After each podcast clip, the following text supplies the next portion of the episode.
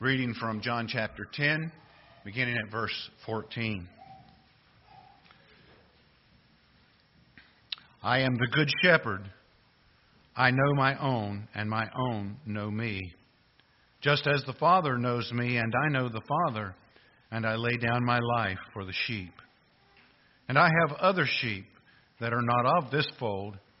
I must bring them also, and they will listen to my voice. And so there will be one flock and one shepherd. For this reason the Father loves me, because I lay down my life that I might take it up again.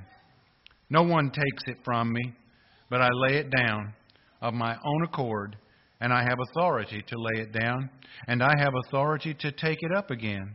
This charge I received from my Father. And there was a division among the Jews because of these words. Many of them said, He has a demon and is insane. Why listen to him? Others said, These are not the words of one who is oppressed by a demon. Can a demon open the eyes of the blind? Thank you. May God bless the reading of His Word. Please be seated. Our Father, we thank you for this opportunity to come and to uh, fellowship together and to worship uh, through the music and the Lord's table and the prayers and and the ministry and preaching of your word. And we pray, Lord, that you would bless every avenue of our worship this morning. May it be pleasing in your sight. In Jesus' name we ask. Amen. Oh, it's good to see you all this morning, and uh, glad that you're here. The opportunity to come each week is the highlight, I know, of my week and of many that I speak to each Sunday. Uh, say this is the time that that we look forward to every week, coming together, fellowshipping together, encouraging one another, and minister, having the ministry of the Word uh, to our hearts and souls. We've been in this passage now for a few weeks, and we see the Lord Jesus as the Good Shepherd who dies for the benefit of his sheep through an eternal salvation that ultimately brings him glory. This is what this is what salvation is all about. We're the beneficiaries of it, but it is not for us alone. It is for us to give glory to the one who made it possible, who actually brought it to pass.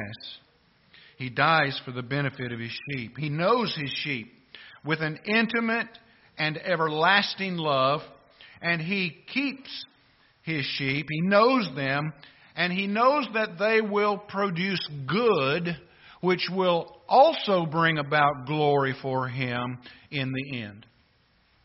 He's promised us that in Romans chapter 8. All things work together for good to those who are the called according to who? His purpose.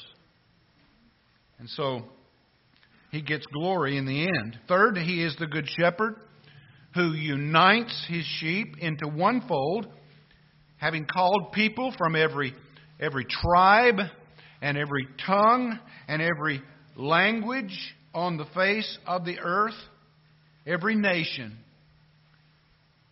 And that is how real reconciliation of differing people groups happens. Oh, there can be a sense of reconciliation between people groups and that's why nations have peace talks and sign accords and all these things. But real reconciliation comes through the blood of Jesus Christ that is shed abroad in our hearts. And therefore, we can have fellowship and real unity together with people of varying countries and varying languages because of Christ Jesus, the Good Shepherd. Jesus presented himself as the only true shepherd, proclaiming that all who came before him were indeed apostles or uh, impostors. He alone cared for the sheep. He alone knew and loved the sheep.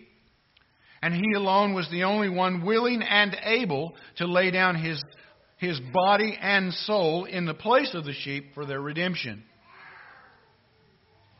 Only he was able to make one fold out of all the nations of mankind. And of this diversity of race and nationality and even denominations, there is a real opportunity for peace. Think about it.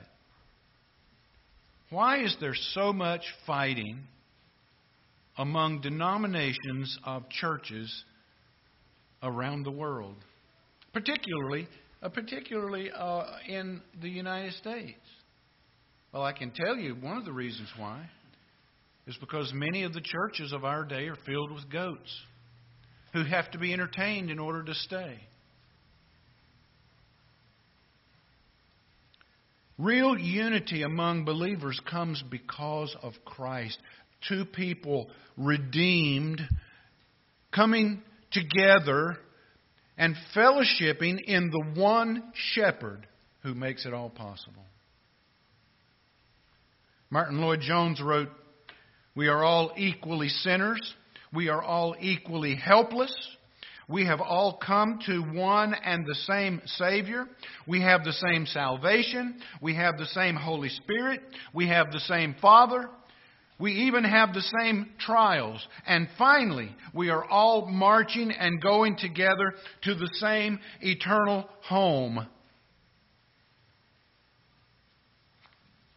We may not agree on every jot and tittle of life or, or even Scripture. But we do believe in the same Lord.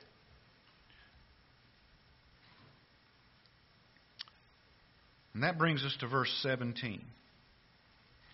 When Jesus says, For this reason the Father loves me, because I lay down my life that I might take it up again the eternal Son, having been made flesh, now reveals his attitude toward all that the Heavenly Father had planned for him. What was the attitude of Jesus toward the Father, knowing that the Father had sent him to be so abused and so ridiculed and finally murdered The attitude is displayed in verse 17 and 18. If you notice in verse 18, he says, No one takes my life from me, but I lay it down of my own accord. I have authority to lay it down, I have authority to take it up again. This I received from my Father. That's his attitude. They are the same attitudes that his sheep demonstrate toward him, yet with not, without the same perfection that he demonstrated to the Father. The sheep know their shepherd, and they follow him with a desire to emulate and imitate him and his life, just as he did with his Father in relationship. Jesus said, I always do those things which please the Father. So he was in contact with the Father. The Father was directing his life, and he was always doing what the Father directed. There is the, the attitudes here are those of love and obedience. This was the attitude that he displayed through his whole life. He loved the Father, and the Father loved him. And because of that love, Jesus was absolutely obedient to everything that the Father gave him to do and to, to accomplish in his earthly life. There is no relationship with God that disposes of one or the other of these two attitudes. It is impossible to love God and not obey Him or at least have the desire to obey him. This is this is said over and over in the gospel in this gospel. John 14:15, if you love me, you will keep my commandments. Verse 23 of that same chapter If anyone loves me, he will keep my word, and my Father will love him, and we will come to him and make our home with him. John 15, verse 9 As the Father has loved me, so I have loved you. Abide or live in my love. How do you do that? By, obey, by obeying. John writes this in 1 John 2, verses 3 to 5. And this we know, and by this we know we have come to know him if we keep his commandments.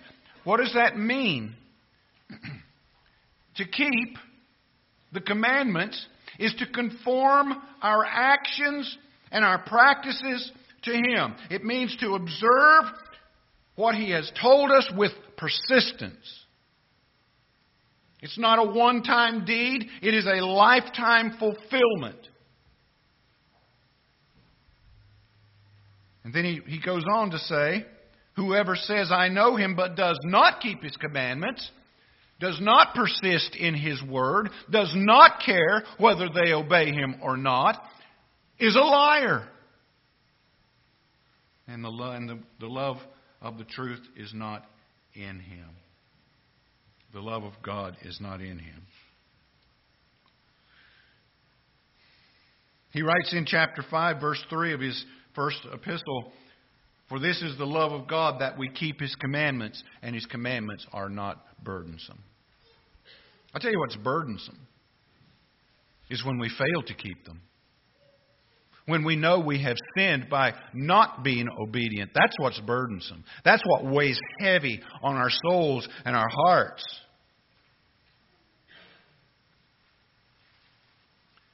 If someone says they love God, then there will be a life that is endeavoring to be obedient to what Jesus has commanded.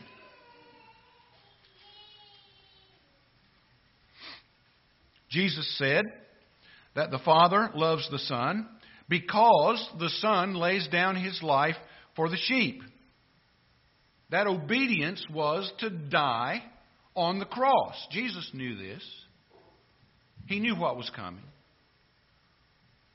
Paul writes of him in Philippians 2, verses, verse 8, and being found in human form, he humbled himself, becoming what? Obedient to the point of death, even death on a cross.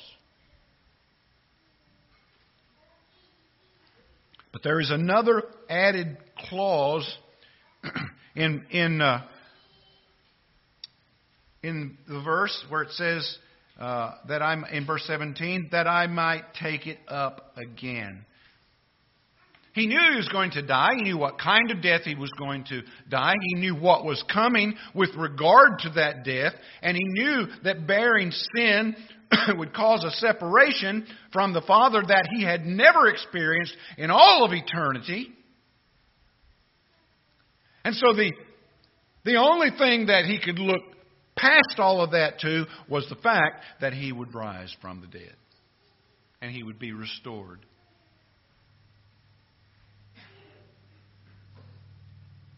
This was the purpose which the for which the Father loved the Son.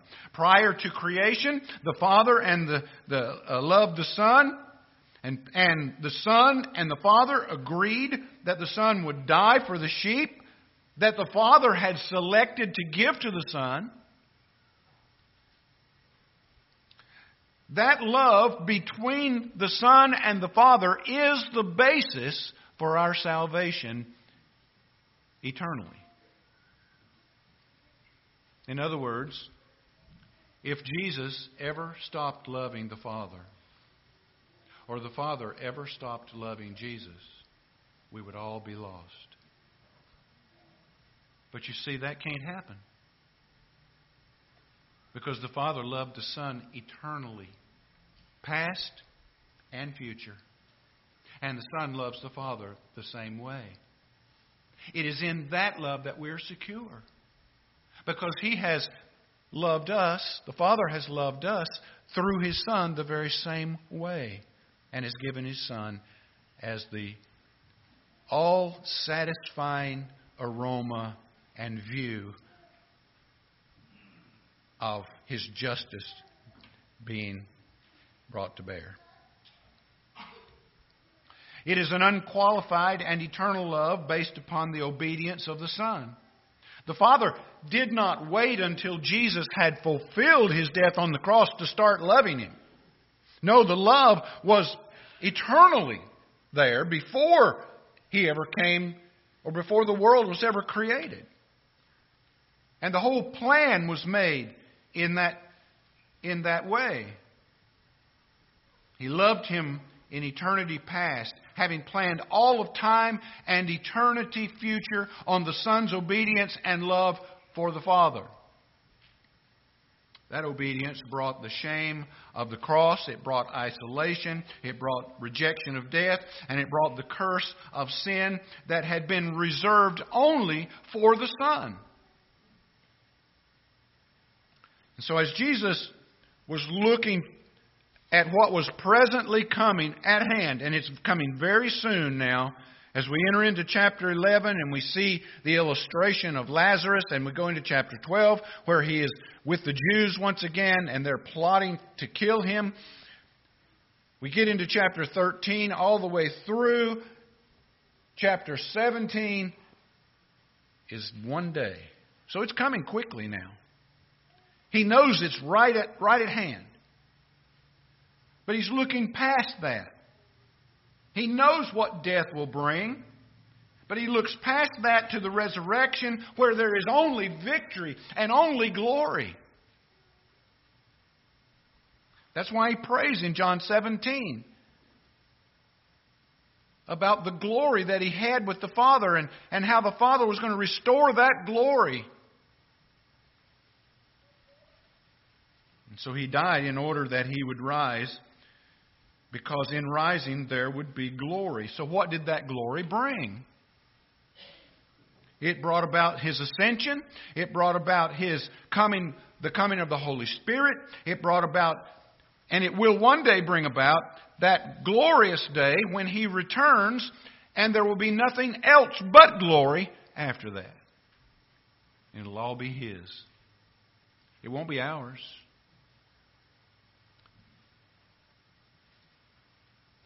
Was talking last week with Brother Craig after the service, and we were talking about the the glory that will be His, and how that whatever reward we get, we will lay at His feet because we are not worthy to keep it. He's the only one that's worthy. That's glory. Imagine the glory of laying your rewards at Jesus' feet.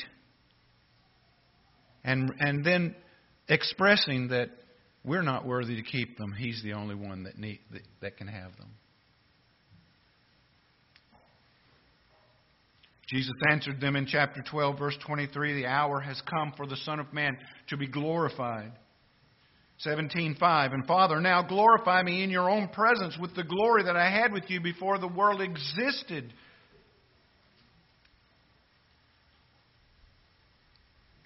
His glory played an important role in God's plan of redemption. The love that the Father, the love of the Father for the sheep is seen in His sovereign authority in directing the Son who freely obeyed and, and died and freely arose. So then, the resurrection in God's plan is as important as the cross. For there is no resurrection if there's no death. Now, in verse 18, Jesus shatters any thought that the crucifixion was simply an act of human misadventure. Jesus said, No one takes my life from me. But they did take his life from him, did they not? Did they not put him on a cross and murder him? They did. Could he have could he have been rescued from that? He could. But he couldn't. Because not to be rescued would be disobedience to the Father. They took his life bodily, but they could not touch the deepness of his soul. That he freely gave. That no one could take from him. He gave it up. Everything he had, all that he was, he gave up freely. Why? Because the Father had commanded it, and Jesus accordingly obeyed doing his will. See, it's all about love and obedience. Now, what happened after this? Well, verse 19 says there was a division that arose among the Jews because of what he had said. Some of them uh, disputed with one another on two different levels. So, after having said all these sovereign things, and they are sovereign things because Jesus is reflecting or uh, he is he is saying to them things that he knows is going to come to pass as the sovereign Son of God. The Jews began to argue among themselves. Some said that, that Jesus was demon possessed while others are swayed by his power to make the blind see, saying that demons could not do such a thing. This is just another instance where the Jews accused Jesus of being insane. They had done this before because they believed that demon possession could cause insane behavior. And it can.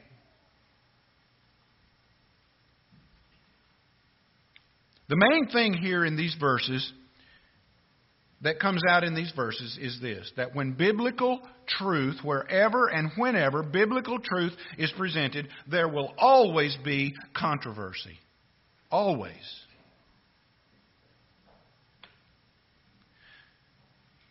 This happened any time that Jesus taught, for he always taught the truth. He always told the truth about what the situation was with regard to his Father and to the gospel.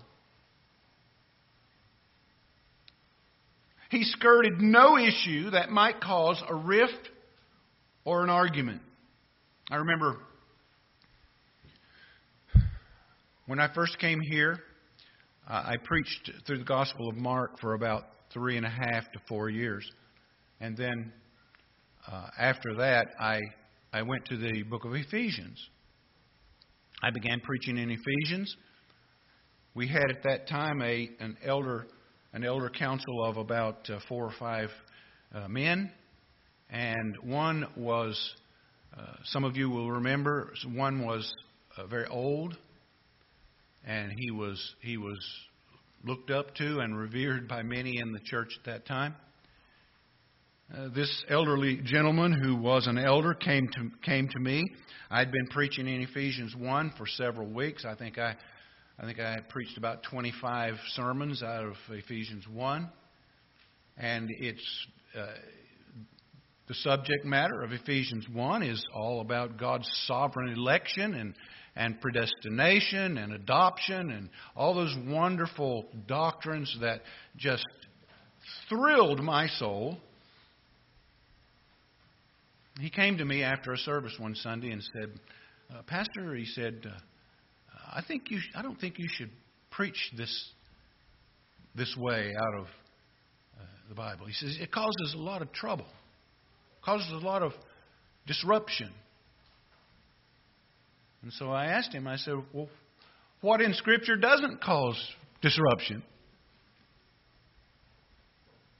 And he wanted me to stop. He wanted me to quit. And I said, I can't, I can't do that. Sorry. To do that would be untruthful to Scripture. I would be disobedient. And so I kept on preaching it. Four years through Ephesians,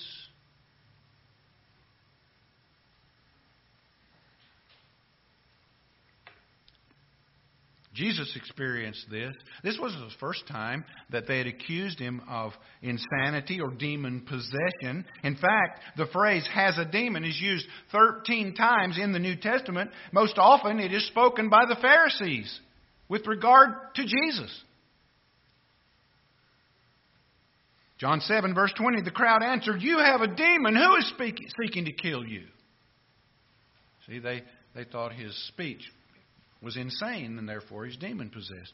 John 8:48 Jews answered him, "Are we not right in saying that you are a Samaritan and have a demon?" John 8:52 The Jews said, "Now we know that you have a demon, because Abraham died as did the prophets, and you say if anyone keeps my word, he won't see death." Over and over and over again they accuse him of this. Imagine the blasphemy of accusing the Son of God, the holy righteous Son of God of being demon possessed. Seems ironic. It seems ironic to me that people can take the sweetest, most precious truths of Scripture in the most, in the worst possible way, and be upset because of something that God said. There were others who rightly said that his words were not the words of a demon, because a demon would not do deeds that would condemn his own evil actions. And certainly, the healing of this blind man did not fall into that category.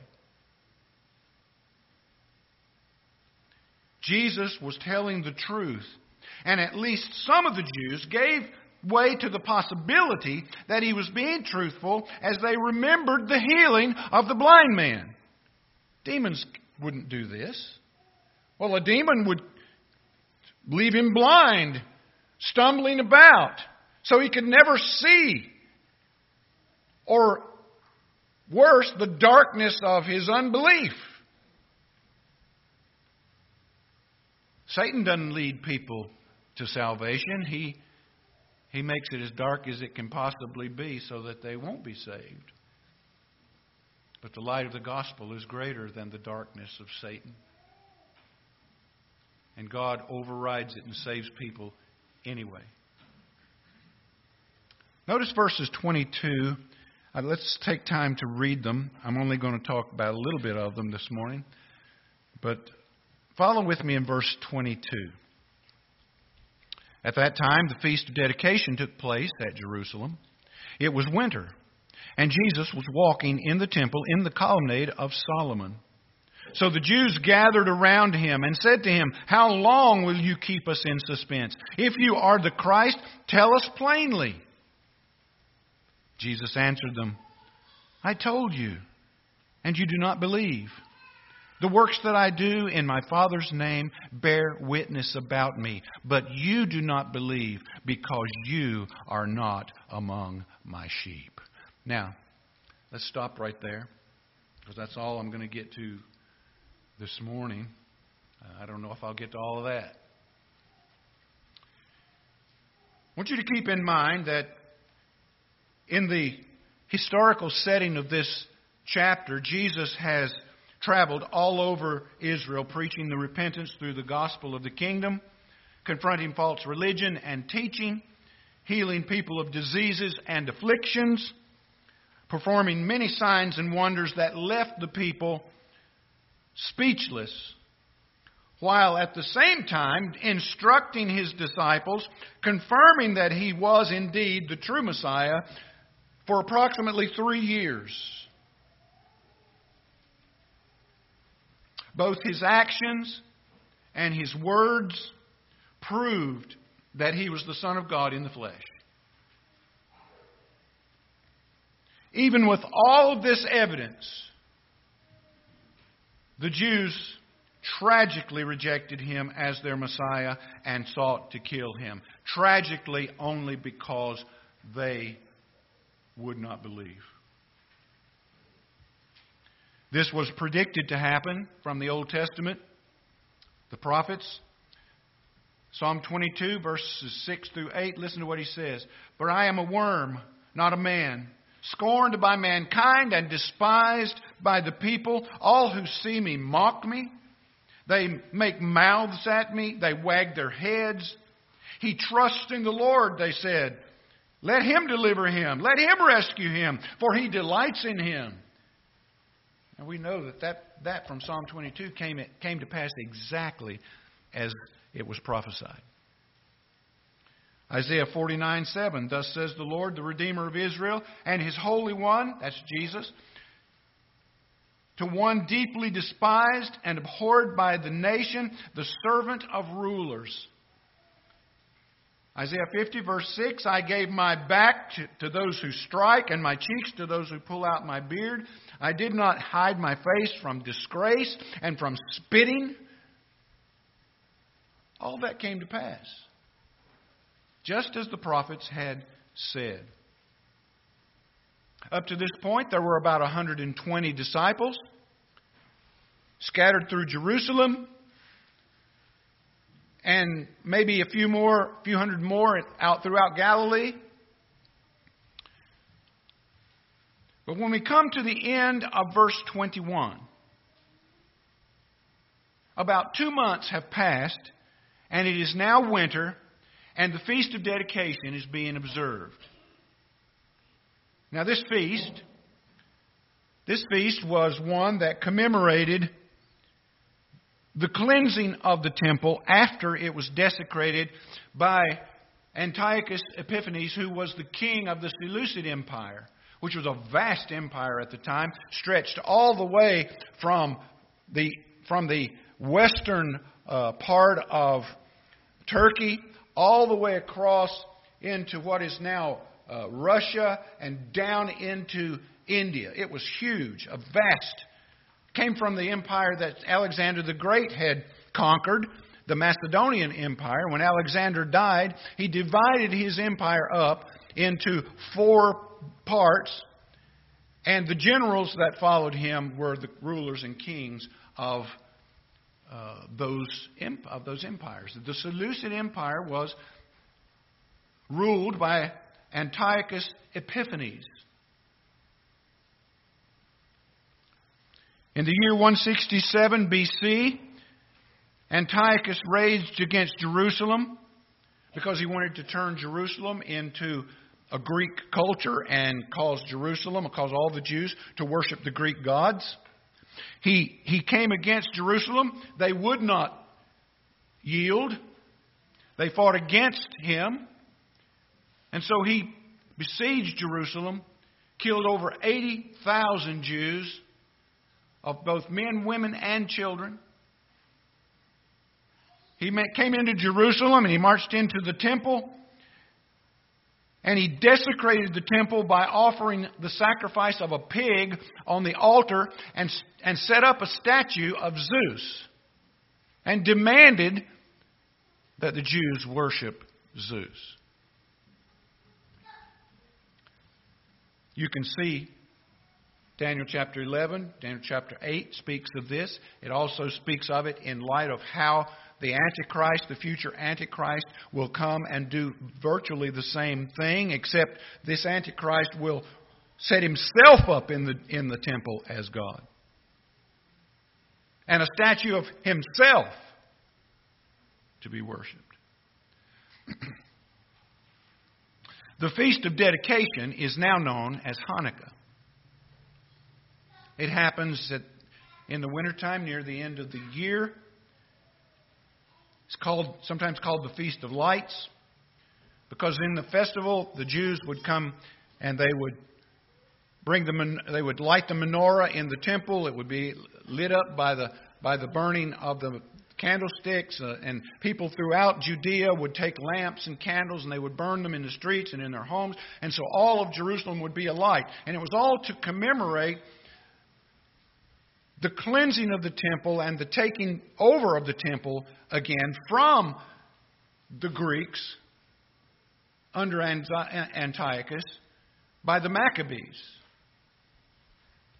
You have that in the Apocrypha, the historical record of the Maccabees who took back the temple. And this, this festival was to commemorate the dastardly deeds done by the king, uh, the pagan king, and the successful revolt of the Maccabees who recovered the temple, tore down the pagan altar and statues, and so lamps and lights would be lit all over Jerusalem to rejoice. It's, it was eight day. It was an eight day festival, very similar to the festival or the feast of booths, which had taken place a few months prior to this. It was during these festivities that Jesus was walking in the temple. Through Solomon's portico, it was a, it was a, a wide area held up by many columns, and a lot of times the teachers would come, that their disciples, and they would teach there in Solomon's portico. Jesus was walking there, and the Jews surrounded him. Now, when it says they gathered around him, that means they encircled him or they closed in on him. Now, I want you to think about how this would have felt. Because they had already sought to arrest him, they had already ridiculed him and abused him, they had already said that they wanted to kill him.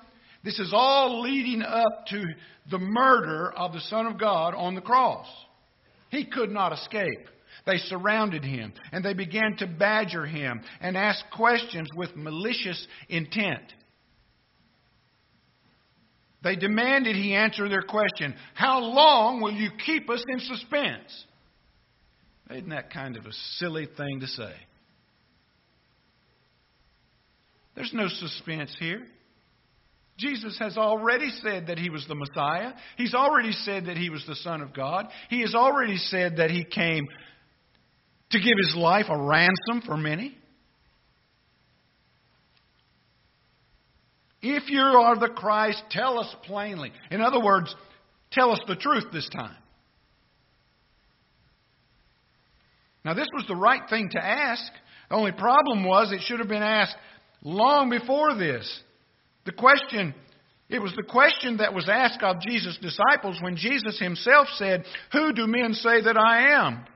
Oh, well, some say you're, you're this or that, or a prophet, or John the Baptist. Uh, well, who do you think I am? And Peter spoke up. You are the Christ, the Son of the living God. See, that was the answer that should have been given. The Jews are not asking this question with the intent of knowing the truth. They don't care about the truth. Just like people today don't care about the truth. On the contrary, they are trying, as they have done before, to find a way to accuse him and put him to death. Jesus is not intimidated nor threatened by their query. He answered, I told you, and you do not believe. The works I do in my Father's name, they bear witness about me. But you do not believe because you are not among my sheep. Jesus had only done the works that the Father had given him to do, and the works were of supernatural quality.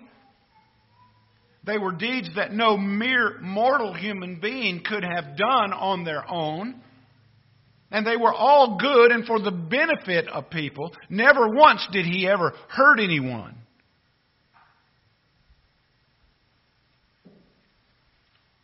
They were aware of the supernatural design of his works. Listen to John chapter 11, verse 47, which we'll come to shortly. So the chief priests and Pharisees gathered to council and said, What are we to do? For this, this man performs many signs. See, they knew. They knew his signs were supernatural.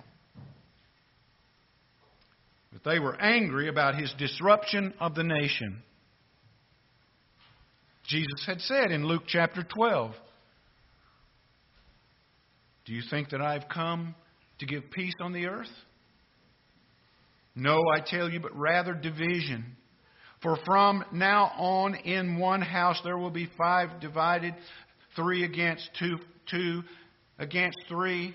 They will be divided, father against son, and son against father, mother against daughter, and daughter against mother, mother in law against daughter in law, and daughter in law against mother in law. This happened among the Sanhedrin as well. This dispute. Every time Jesus said something, there was a dispute among the Jews. Some outright rejected it, others were think, trying to think it through. But in the end, they all rejected it. They were worried that his message might encourage a revolt against Rome, which would take away their privileged status. We see that in John 11, verse 48. So, what they're doing here is trying to get him to say publicly that he is God, the Messiah, so they can be exonerated in their arresting him and putting him to death. That's what they're trying to do. Now, I want, to, I want you to, you remember a while ago I said that people take things that are in the Word and the, the most wonderful, the most glorious things, and they and they make trouble over them. Remember that? This is one of them. Look at verse 26. Where he says,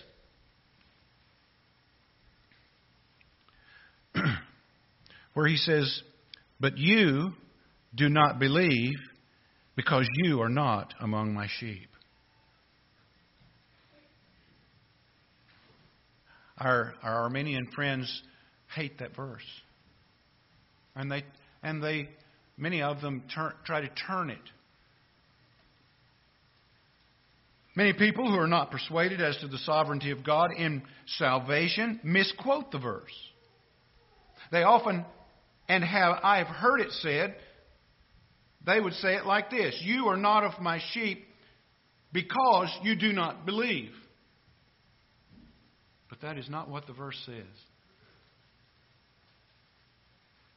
Now that's, that sounds good to, to a person who wants to have the control over whether they believe or not. But it's not what the verse says. Notice, I want you to pay close attention to it. But you do not believe because you're not of my sheep. In other words, that was the reason they didn't believe, was because they were not part of his sheep. It wasn't that they weren't his sheep because they didn't believe, it was the other way around.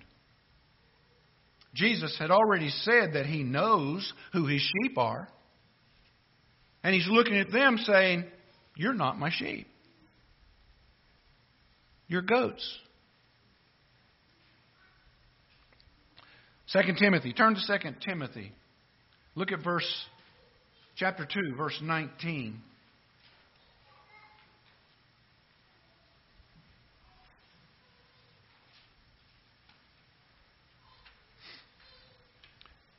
Notice what he says, verse 19. But God's firm foundation stands bearing this seal.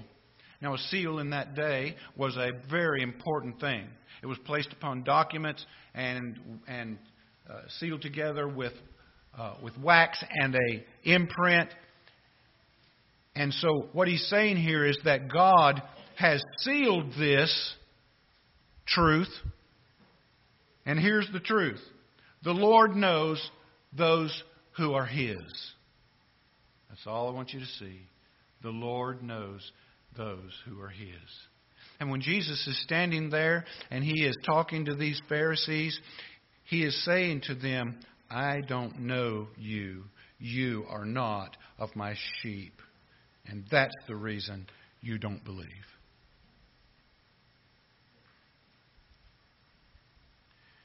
He knows because they were selected before the creation of the world, and they were not his sheep. And that was the reason for their unbelief. He supernaturally knew that they were not his own.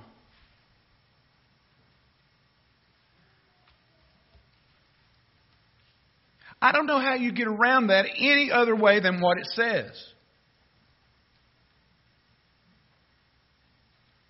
That's why, that's why the preaching of the gospel is, is such a wonderful thing. That's why missions is such a wonderful thing because you're going to people who out there who are lost and they're God's sheep and they will hear the gospel and they will be saved. If it weren't for that, a missionary would just be feel like he's beating the air. I used to think years ago that I had to preach in such a way that I could make people believe. And if they didn't believe, then I felt like I was responsible for their unbelief. And it was a glorious day when the weight of that burden was taken off of me, when I realized that God knows His sheep, and when He preached the gospel, it goes out, and God's going to be the one that causes people to be saved. And I can walk away, if I preach the truth, I can walk away unburdened, believing that the gospel will do the work. and you can do that too. You witness to somebody and you bring them, give them the gospel, you, you tell them the truth, you can walk away knowing that you did exactly what you should have done. And now the burden of belief is on God working in them, not you. I have fumbled so many times trying to witness to people and, re- and realizing that it's not, it wasn't me. It's not anything I can say. It's just the gospel itself.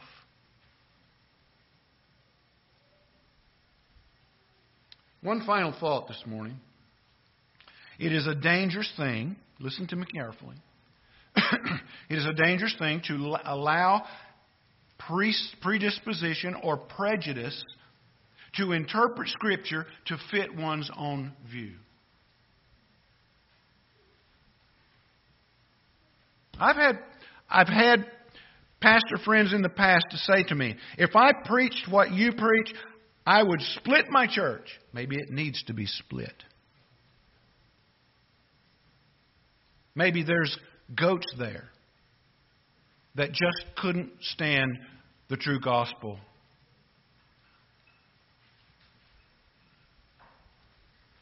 We must always allow Scripture to speak for itself because there is, they, there is truth no matter what our disposition might be, God's Word is true.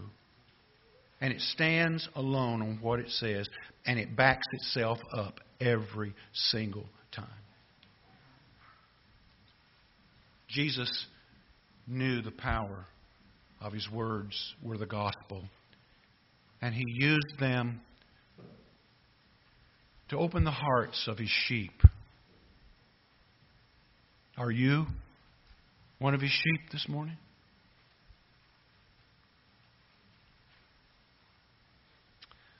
I know many of you, and I know that you are. Many of you are. But I don't know everybody. And I, I can't say, oh, yeah, you're, you're truly a Christian, because I can't see your heart.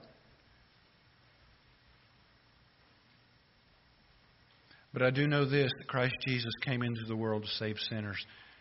And that's exactly what he does. And if you'll see him as the Lord and the Savior and the Redeemer of your soul and trust in him, he'll save you and he'll make you his own. Let's pray. Father, we do thank you for this Lord's Day. Thank you for the time we've had together to worship. Thank you for the glorious message of the gospel, which tells us of a Savior who came, the Son of God, to seek and to search out his sheep. And he finds them, every one of them, and he brings them into his fold. He is the one shepherd that is able to do this. I pray that you would work in all of our hearts. Just, just simply trust what your word says. Not to try to rearrange it or rethink it, but just to take it for what it says. Because it is the truth. We ask this in Jesus' name. Amen. Well, it's good to have you all here today, and thank you for coming and being here. We're still missing a few. This is